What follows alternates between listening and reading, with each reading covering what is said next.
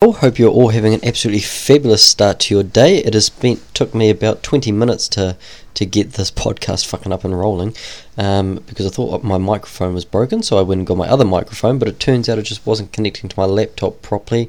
Anyway, that's not particularly interesting. Hope you all had a great start to your week. I'm not sure what I'm going to title this podcast, but it's going to be something along the lines of how to not make money with your gym, how to lose money with your gym, how to something along the lines of that. Anyway, it comes off the back of a conversation that I had with a gym owner for the first time. So they booked in for a call with me. Um, they weren't a good fit, which was all fine. But anyway, we had a really good chat, and they were they were really cool dudes. Um, anyway, so this particular gym, um, they were they were advertising. They were getting a lot of leads lot of leads. They had something like 140 leads last month, um, which bloody bloody awesome. I think might have been 140 leads this month. This month's almost done. Um, so it's you know bloody awesome. Huge amount of lead flow. They're spending a lot of money advertising. They've spent something. They're spending like two and a half grand a month advertising. So they got 140 leads. They both uh, they have salesmen doing their doing their sales for them. So they were spending almost 4,000 a month in in in uh, in salaries for their salesmen. So they had 140 leads. They were six and a half grand in the hole. Um, out of the 140 leads, they had a huge amount show up. They had something like 65, 65 people show up for a first class, which was bloody awesome. Thought, okay, cool. Five memberships sold this month. And we were just chatting about this, and we were just going through, just going through the numbers, um, and they didn't realize what how, how things were. I said, okay, so you're spending two and a half grand a month advertising. You're also spending about four grand a month on salaries. So it's cost you six and a half thousand dollars to acquire five new members. And at you know a, a standard fifty or sixty bucks a week, it's going to take you plus cost of fulfillment, cost to, to fulfill on those customers. It's going to cost you something like eight months before you start seeing a return. So in order for you to, if that if that number were to continue, if you know your cost of acquisition is well over a thousand bucks, um, in order for you to get 30 members a month, you need to be spending 30,000 plus a month. You need to be getting something like 10,000 leads a month. And it, I I could see it hit home a little bit because they're like, ah, okay, I see where the problem is sales right? It doesn't matter how many leads you have, it doesn't matter how many people you have come in for the first session. If you're not converting to members, none of it matters. And if you're not tracking your metrics um, and you're just spending a whole bunch of money, it it's a great way to, to lose the game. And they had a sales team in place, they had a sales process in place, they had a bunch of stuff, but obviously it was either not working or not being adhered to. And that was the breakdown, and it's costing them it it cost them something like 40 members last month. And it just goes to show why it's so important to make sure you're tracking numbers, to, to make sure you have an idea on what's actually going on in the studio. So all the decisions you make are actually the correct ones. Because otherwise, they could have said, oh, we only got five members. Maybe we need more leads. Maybe we need to double our lead flow and that would have been the wrong answer. Or maybe we need more salesmen, or maybe they need to work more hours, or whatever it is.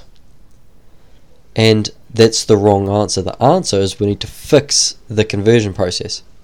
And it just goes to show why it's so important to track numbers. Because as soon as we'd only had to talk for for 10, 10 minutes or so, it became super obvious what needed to be done, um, and hopefully they'll be fixing it. So yeah, if you're not getting the results that you want, that's all cool. Track your numbers, how many leads you're getting through the door. If you're how many leads you're you getting through the door? How many phone calls are you making? How many people are you getting booked in for a first session? How many of those people are actually showing up? How many of the people that are showing up are, are becoming members? And just look at what the data is showing and see see where the bottleneck is. It might be lead flow. So if you were to reverse everything, if on a weekly basis you had you had two new members, from those two new members, it was you had three people show up for their first for a first either consult or trial, and so you converted sixty six percent into a member. Cool.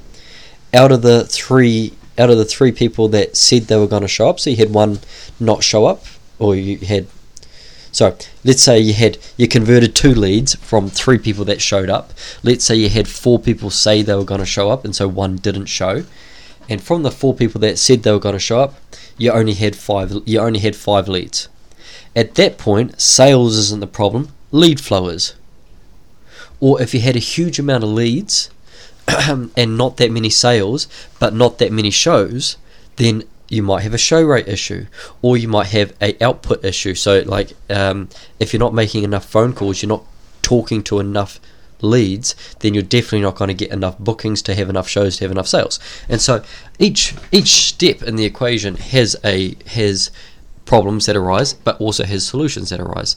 And so it's what what do we need to do in order to fix it?